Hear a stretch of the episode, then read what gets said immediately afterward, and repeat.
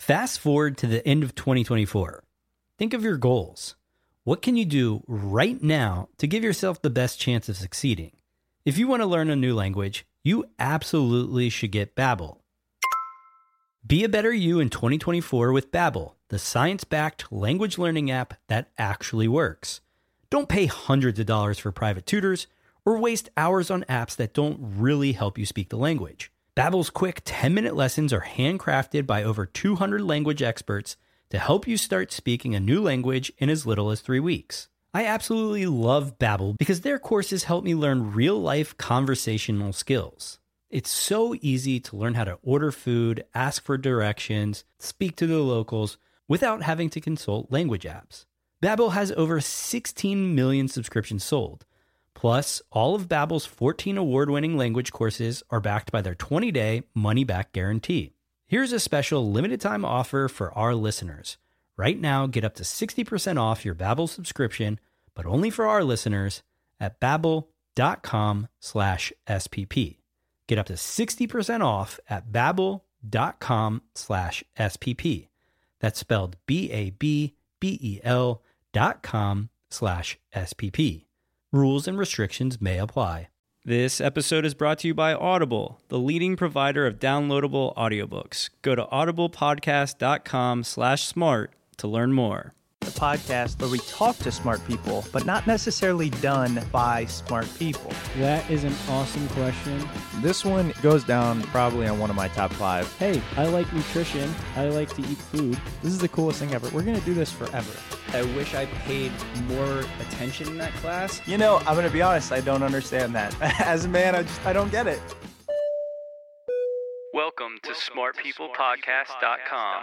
Hey, everybody. Welcome to another edition of Smart People Podcast. I'm Chris. And I'm John. This one's awesome. This one's so awesome. You will use it every day of your life almost. This is, I feel like we're benefiting you the most in this episode. Is that aggressive? No. No, it's pretty, I mean, it's, it's not aggressive like, at all. You said you use this kind of stuff when dating. Yeah, absolutely. And work every single day. And it's almost embarrassing how good she sounds as a speaker compared to us. And we're going to edit this episode, and I'm sure she's still going to sound better than we us. We don't actually, this will be the easiest edit job you've ever had to do. Oh, I'm not editing There's anything not, she says. It amazed me how she would pause and not use those filler words. Anyways, let's let's get on to what we're going to talk about today. We go through some huge things in in speaking, in presentations, in your elevator pitch. We are speaking with Christine Clapp, who is a presentation skills consultant who develops the voice of experts who want to broaden their impact. She basically teaches you the best ways to communicate, and I don't even need to give you her resume, even though it's fantastic. She was debate king throughout college, and she worked on the Hill and did speeches for a bunch of professional people, and she has her own business, Spoken With Authority, which you can see at spoken with authority dot com. But after listening to this episode, you'll be like, man, she just says the right stuff. I know that I was personally taking notes the entire interview, and I will utilize everything she taught us today, especially at work. I mean, I can think of countless times that I'm in front of clients or I'm in front of coworkers that I need to speak and sound confident, that type of thing. And using what Christine talked about today, I think will improve my overall presentation and communication skills. I agree. But before we get to our interview with Christine Clapp, here's a message from one of our sponsors. Igloo is an intranet you'll actually like. You can share content quickly with built-in apps, blogs, calendars, file sharing, forums, Twitter-like microblogs, and wikis. Everything is social. You comment on any type of content, at mention your coworkers, follow content for updates, and use tags to group things around the way you work. You can add on rooms like mini igloos for each of your teams to work in.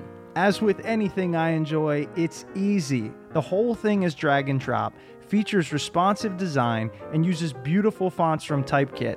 Your Igloo has enterprise-grade security, and you can start using it right away. The best part, it's free to use with up to ten people. And when your Igloo grows, it's only twelve bucks a person each month. Go to igloo software dot com slash brain to start building your igloo. That's igloo software dot com slash brain. Christine, thank you again so much for being on the show. Really appreciate it. And like I said, I'm excited for this interview and for our listeners to hear this.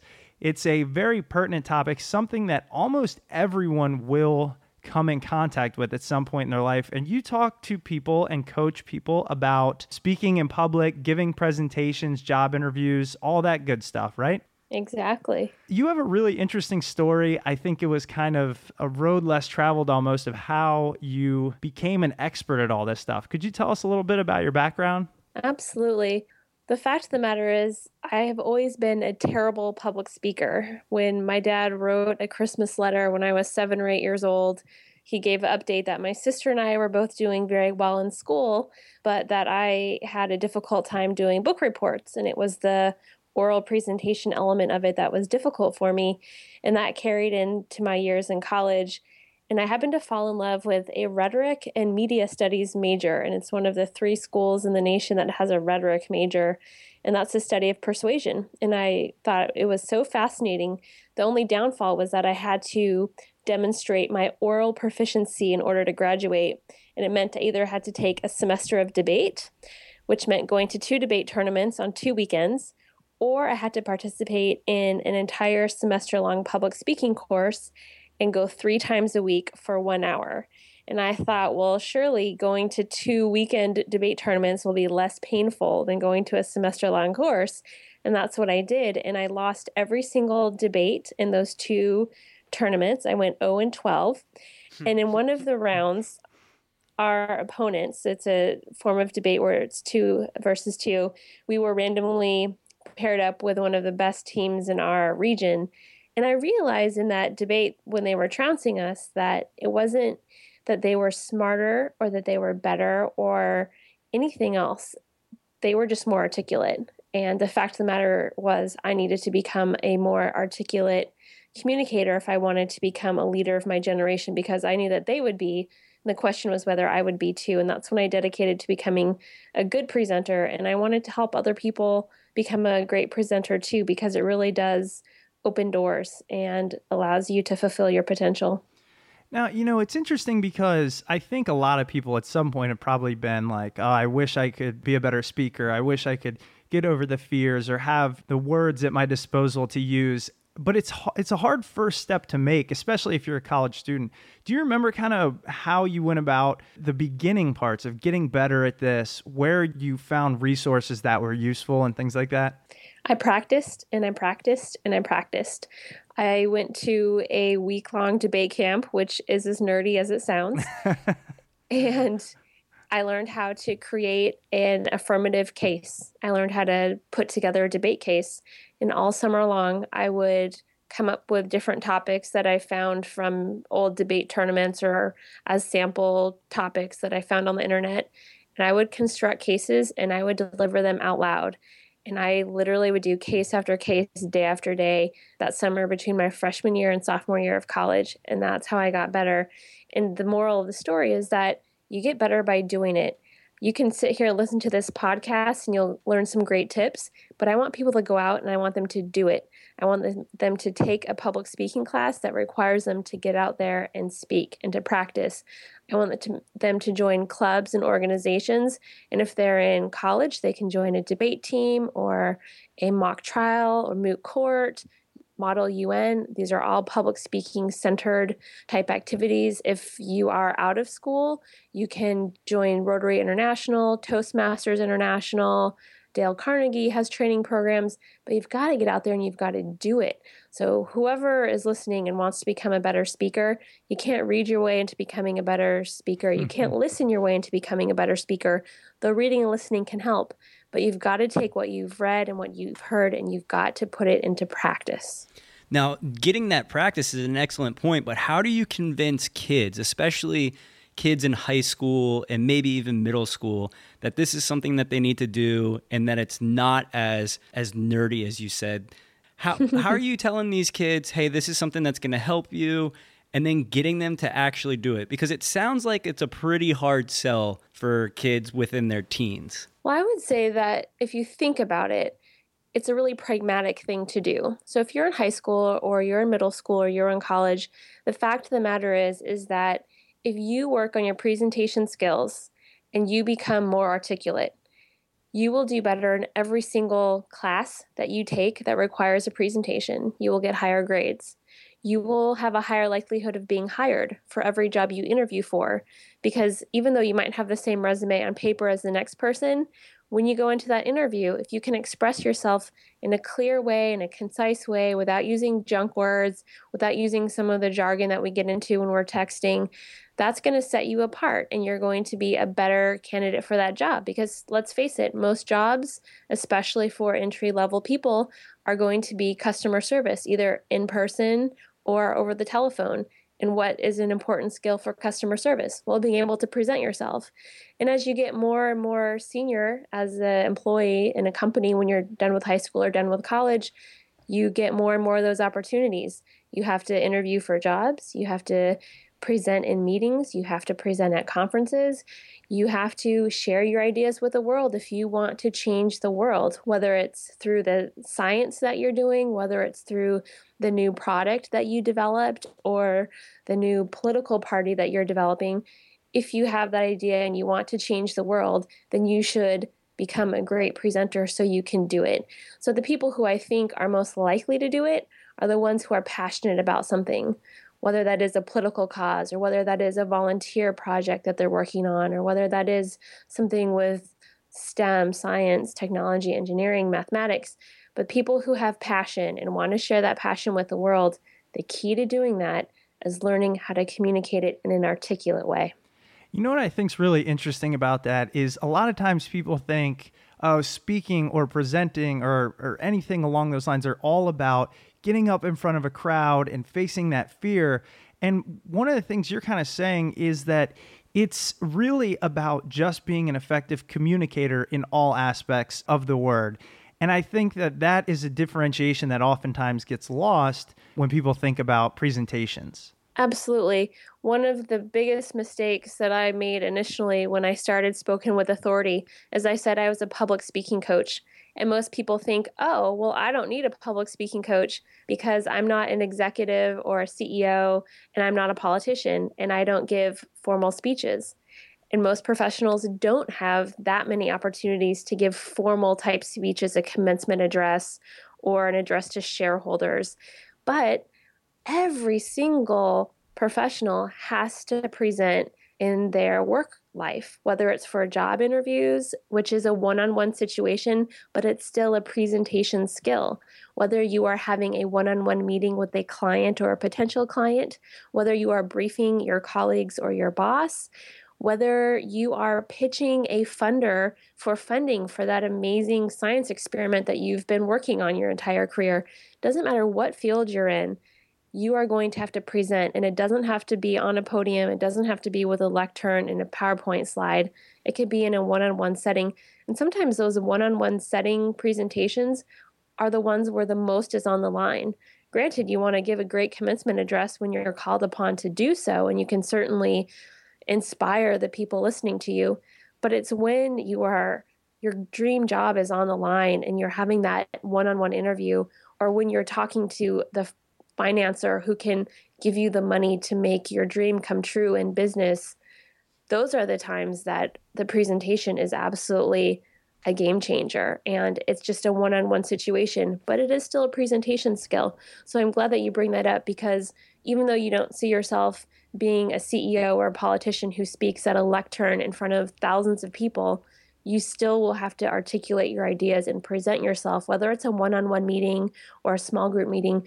It'll still be important to be articulate and to be confident in what you say. One of our required training classes this year was a presentation skills class. And I was so hesitant to take it, not because I was worried about speaking in front of people, but because I thought it would be just this typical training course, kind of a waste of time. But it ended up being one of my favorite classes that I've taken while at my company. But what I wanted to ask you was, I found that when I took the presentation skills class, I was nervous at first, just getting in front of people, being videotaped, that type of thing, and giving a presentation or a speech. But after I became comfortable with people and joked around with them, it was way easier to talk in front of them and that kind of thing. Where a lot of times when I go to present to clients and stuff, I haven't joked around with them. I don't really know them. So I am more nervous getting up and getting in front of those people. What can I do to kind of work on being or not being nervous the first time in front of people? Well, you're doing the right thing, which is gaining experience. And the experience you gain in a more comfortable setting with your colleagues and friends where it's less nerve-wracking will give you the confidence to walk into that presentation in front of the client or prospective client you don't know as well, and to do it effectively. And I won't tell you that you're not going to be nervous when you go in front of that potential client, mm-hmm. because you will be and you should be. The fact of the matter is that you want to land this business and it's important to you, and anything that's important should make you a little bit nervous, just like when you are going to ask out a guy or girl that you're really interested in dating. When you ask them out, it, it's nerve-wracking. And if you weren't nervous, you probably don't really care about going out with them. It, and I would say that when you are nervous, it's a good sign. What you can do in order to feel better going into that meeting where you have the unknown of, I'm, I've never joked with these people, I don't have a rapport with them, is just to really do your due diligence. And you can do that in the long term by making sure you really thoroughly research who you're talking to and learn as much about them as you can from your own colleagues. If you know people in common, you can do some internet stalking, but not letting them know that, but check out their LinkedIn profile and what their company website says about them or their personal website. Then you have to really make sure that you are well rehearsed on the material in that situation. And that means rehearse at least six times.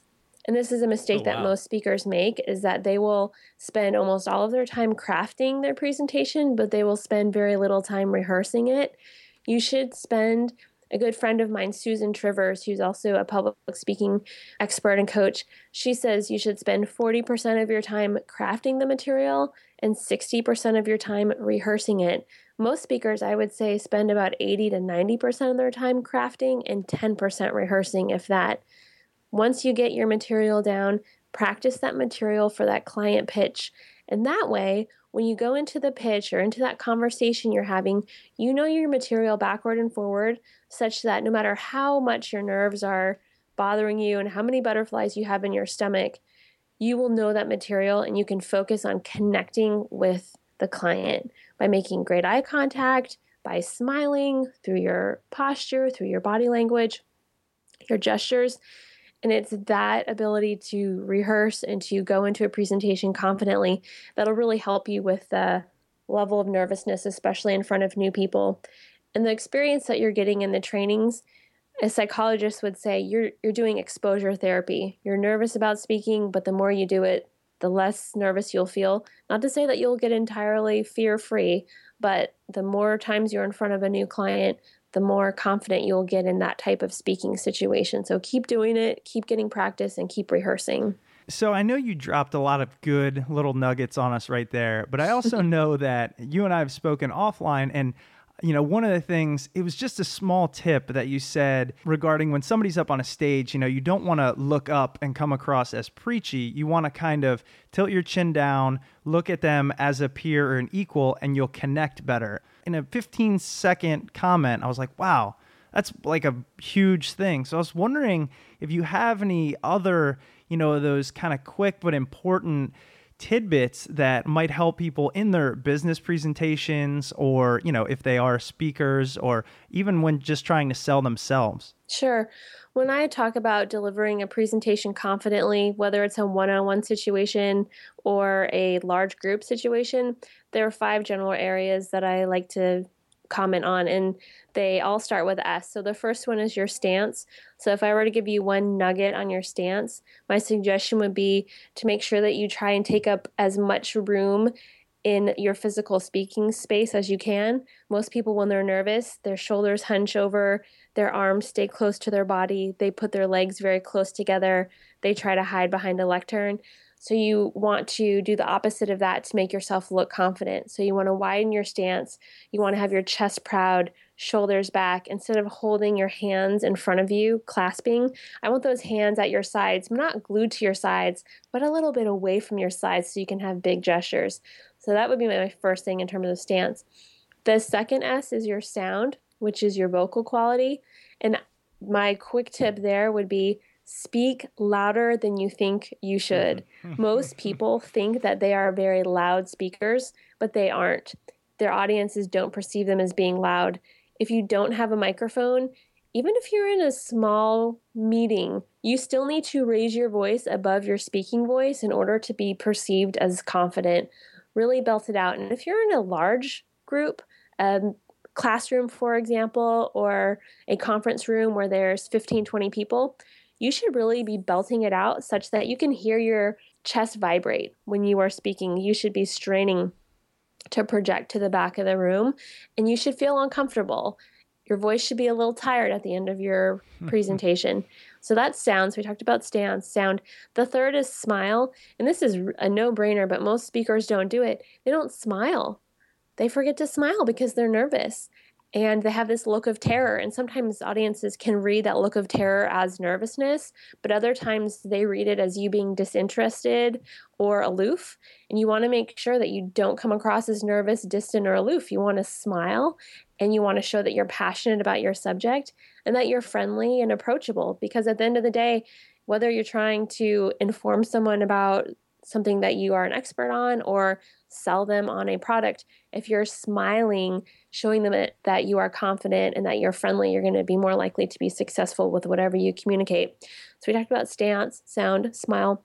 The fourth is silence that I like to go over, and that's avoiding junk words, um, uh, like, you know, any kind of filler words that people use to buy time. You've got to get used to being silent. In our culture, we're very uncomfortable with silence. But in order to be an effective speaker, you've got to get rid of those junk words. And to do that, you have to pause and give yourself time to think, to have a purposeful separation between one sentence and the next. That's something that if you're able to master it, really is more of an advanced speaking skill. And you see very few speakers master it. And I would say really start working there in your day-to-day conversations. And then as you mentioned, the last S is sight. And that's making good eye contact. And in order to make lasting eye contact with the people you're talking to, you can't be reading a script if you're giving a formal presentation, or you can't bury your head in your notes if you're speaking from notes in a meeting. But you want to make sure that you're looking up and you're looking in the eyes of the people you're talking to. And you want to hold that eye contact longer than you think you should, three entire seconds. And that's one one thousand, two one thousand, three one thousand. And to have unbroken eye contact for that amount of time feels very uncomfortable at first. And you have to get used to doing it in your one-on-one conversations. And then when you're in front of a larger group, you want to make that lasting eye contact. You want to keep your chin down so that you can look right in the eyes of the people who you're talking to. Because like you said, when that chin goes up and you're looking down your nose, people feel like you're preaching to them and like you're not having a conversation with them. And some of the best speakers whose audiences feel like they're in a one-on-one conversation. A great example is Bill Clinton. He would speak to thousands of people, and every single person felt like they had a personal connection with him in his talk. And he was a great storyteller, but beyond that, I think it's because of the wonderful ability he had to make that eye contact where he keeps the chin down, he has a twinkle in his eye, and he holds that gaze with audience members, and he makes them feel like they're just having this casual, intimate conversation. I mean, I feel like we could just end the show and everybody's like, hey, I got my time's worth. I mean, that's awesome stuff. That's I know. Awesome. I was just going to say that was worth the price of the admission. And this is a free podcast. Like, that's crazy. Yeah, no, I and I knew you had so many good things and so many more. Hey guys, today's sponsor is Audible, the leading provider of downloadable audiobooks. With over one hundred thousand titles in virtually every genre, if you want to listen to it, Audible has it. Listen to audiobooks anytime, anywhere, iPhones, iPads, computers, Kindles, and so on. Audible is offering Smart People Podcast listeners a free audiobook, along with a thirty-day trial. Go to w w w dot audible podcast dot com slash smart to take advantage of this special offer. John and I really recommend you check out How to Find Fulfilling Work by Roman Krznaric, a past guest of ours, great author, awesome content. Check that book out. Head over to audible podcast dot com slash smart for your free audiobook and thirty-day trial. You know, I wanted to go into a little bit because you have so much knowledge to share. When I met you, you were talking about the elevator pitch. And so we've kind of covered the presentation, but the elevator pitch is something that I bet that you can't find somebody that has to give some elevator pitch at some point in their life. I mean, it's a part of the work environment now. It's almost so cliche, it's annoying. Yes. But you had some really good things to say about that. And I think a lot of time, nobody gets coaching on the elevator pitch. I mean, they might, if you're a salesman, you know, and you have to be selling stuff, but if in your daily normal routine, you, you have to interact with people and tell them what you do, just what do you do? That's an elevator pitch. And that was something you kind of impressed upon me. I was hoping you could drop some more knowledge on our listeners. Absolutely. An elevator pitch is really useful tool for marketing yourself. And there has been this backlash against elevator pitches because people say, oh, you're never going to meet someone important in an elevator, or you don't want to have something scripted and memorized that comes across as very fake and phony. And I agree with that. You probably won't meet someone amazing in an elevator and have to pitch them in two minutes. And you don't want to have something that's scripted and stiff when you are talking to new people. But the fact of the matter is, is that you will have opportunities to explain what you do to people. And it could be at a conference. It could be at a professional association or networking event. It could be at a job interview when you're asked to tell me about yourself. It could even be when you're having cocktails with friends and you meet someone new and they ask you what you do.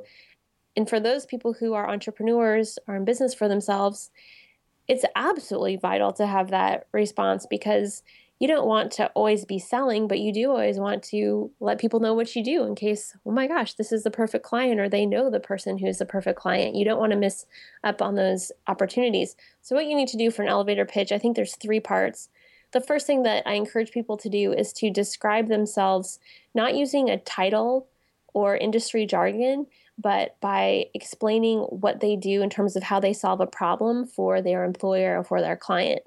And I once worked with a C P A who would use her industry jargon to talk about the different certifications she had as an accountant. But that was really boring, and no one knew what she was talking about other than her C P A colleagues and friends. And I encouraged her to come up with something that was a little bit more memorable and catchy. And the thing that she now says when she goes to a happy hour is, oh, my name is Ray, and I take the dread out of April fifteenth. And that's a very short and catchy thing. And does it encapsulate every single thing that she does in her professional life? No, but it's interesting and it's memorable. It gets to the point and it starts a conversation. So I like that first sentence, to start a conversation. I used to say I was a public speaking coach. And again, no one thinks they need a public speaking coach because they're not a politician or C E O. And so I changed my elevator pitch to describe how I solve a problem. And I say, I develop the voice of experts who want to broaden their impact. And there are many people out there with expertise who want to share it with the world. And they say, ah, I could use your help. And that's the kind of person who I want to work with. So think of that first sentence. And it's really crucial that you identify how you solve a problem and that you try to avoid industry jargon and use simple terms that everyone can understand. And try to avoid the word help, because everyone says, oh, I help this, I help that. You want to have a word that's stronger, more memorable, more interesting, more compelling than help. So that's my challenge to you for that first sentence. Then the second thing that I encourage all of my speakers to do that I work with on elevator speeches is to tell a short anecdote about why they love doing what they do or why they're good at what they do. And when I'm telling my story, I often tell a story about being a debater in college and losing all twelve of my first twelve debates, because that's where I learned that I wanted to do this. And it makes me get out of bed every day wanting to help people find their voice so they can change the world. And I love telling the story about me losing all those debates because it gives me credibility. I'm not someone who's always been a gifted, wonderful public speaker. I had to learn it the hard way. And I think most people do. There's very few people who have this natural talent for public speaking. And neither do I. So I come at it honestly. So make sure that you tell an anecdote, open yourself up, make it short, put in a couple interesting details, but make it something that people can remember. Because after that cocktail party, people may not remember my name. They may not remember Christine Clapp. They may not remember Spoken with Authority, but they sure will say, oh yeah, I met that woman from the Pacific Northwest who lost all of her debate rounds in the first two tournaments she spoke in, and now she has that public speaking consulting business. That's exactly what you want. You want people to remember you by your story. That's a signature story. So tell a signature story. Then the third thing, so after you tell how you solve a problem, you share a quick anecdote, then you want to start a dialogue.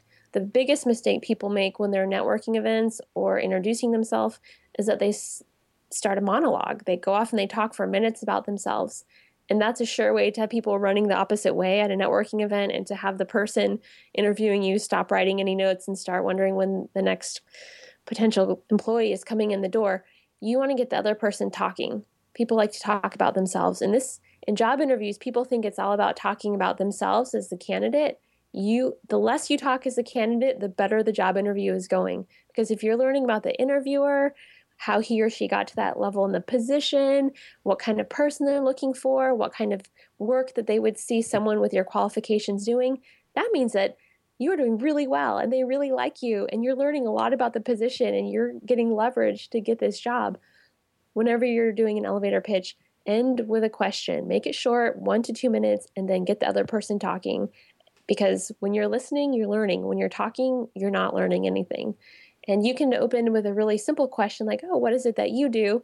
Or if you're at an event where you suspect that you'll be around people who might be clients of yours or might want to work with you, you can ask a more tailored question. And for me, I might ask something like, oh, tell me about the kinds of presentations you do in the course of your work. And that could start a, a dialogue going in terms of specific ways I can help someone or someone that they know. So again, the three things to remember: describe how you solve a problem as your introduction, then tell an anecdote, and then turn it into a dialogue by asking a question that gets the other person talking.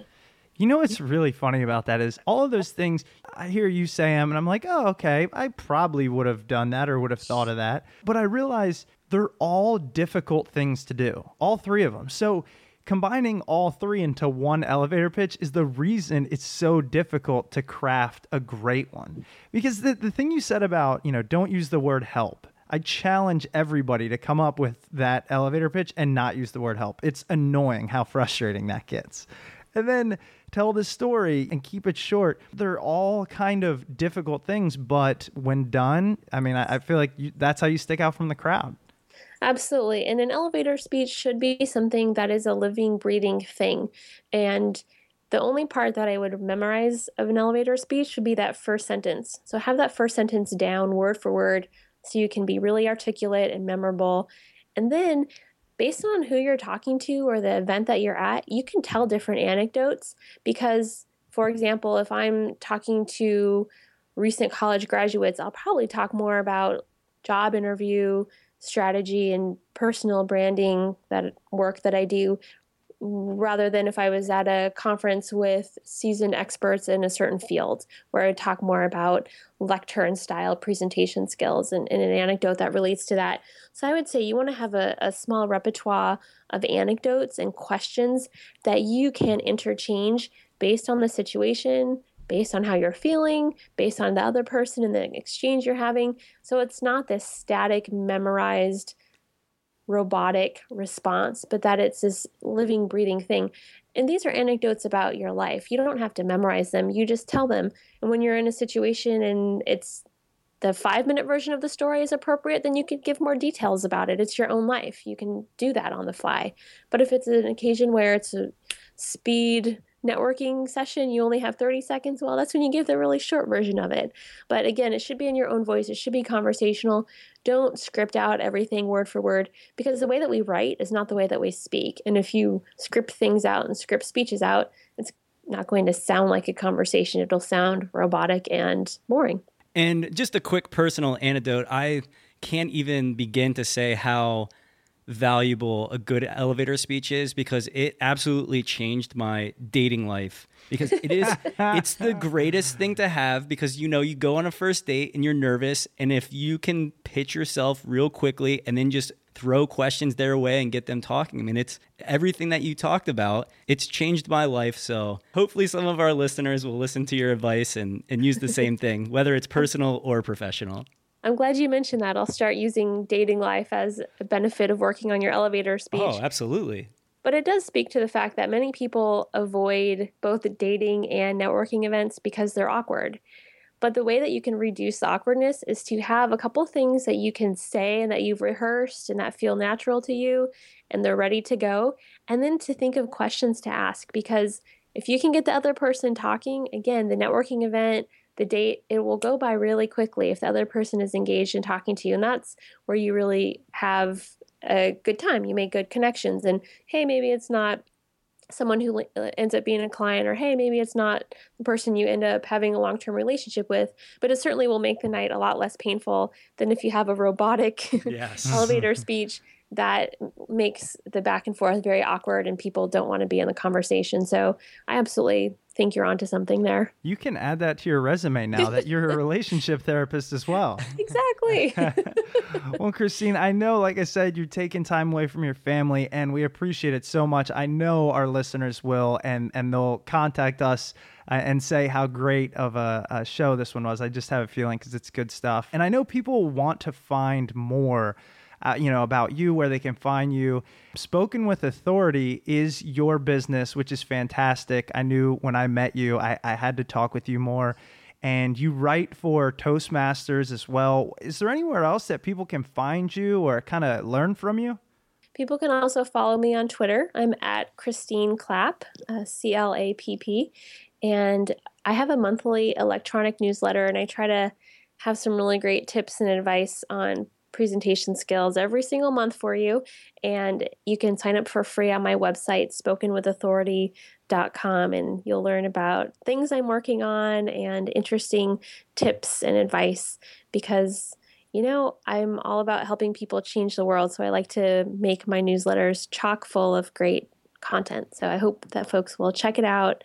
And I appreciate the opportunity to go on your podcast. Thank you for having me. Definitely. No, we really appreciate it. And uh, again, thank you for all the great advice. Awesome. Well, thank you so much, guys. It was uh, great to speak with you. Thanks, Thanks Christine. So have a good night. All right. All right. Bye-bye. Bye-bye.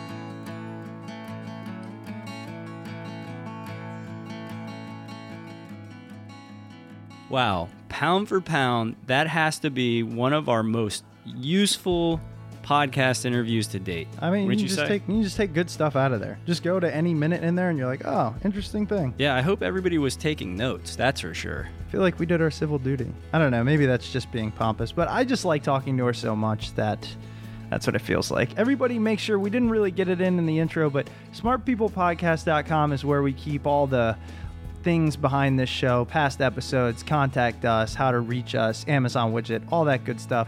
We love hearing from you. John, you were just saying how we've been getting emails from people, and it's just so cool. We feel like we're, we have this community of people that, you know, out there we can just chat with. Yeah, we got an email from Ryan Giannettino. Seriously, yeah, you're Ryan. Say his last name? Yeah, because nobody's going to know how to spell or pronounce it, so I think he's okay with it. Yeah. No, that was a good one. And uh, we do have sponsors on the show now, but it's because we believe in what they are. I mean, Igloo, if you're a small business, slash brain is our thing. And Audible, everybody knows Audible because they're awesome. You should definitely use them. Instead of read, you should just listen. Guys, thank you for listening, and thank you so much for all that you do. You really are the best listeners in the world. You rock.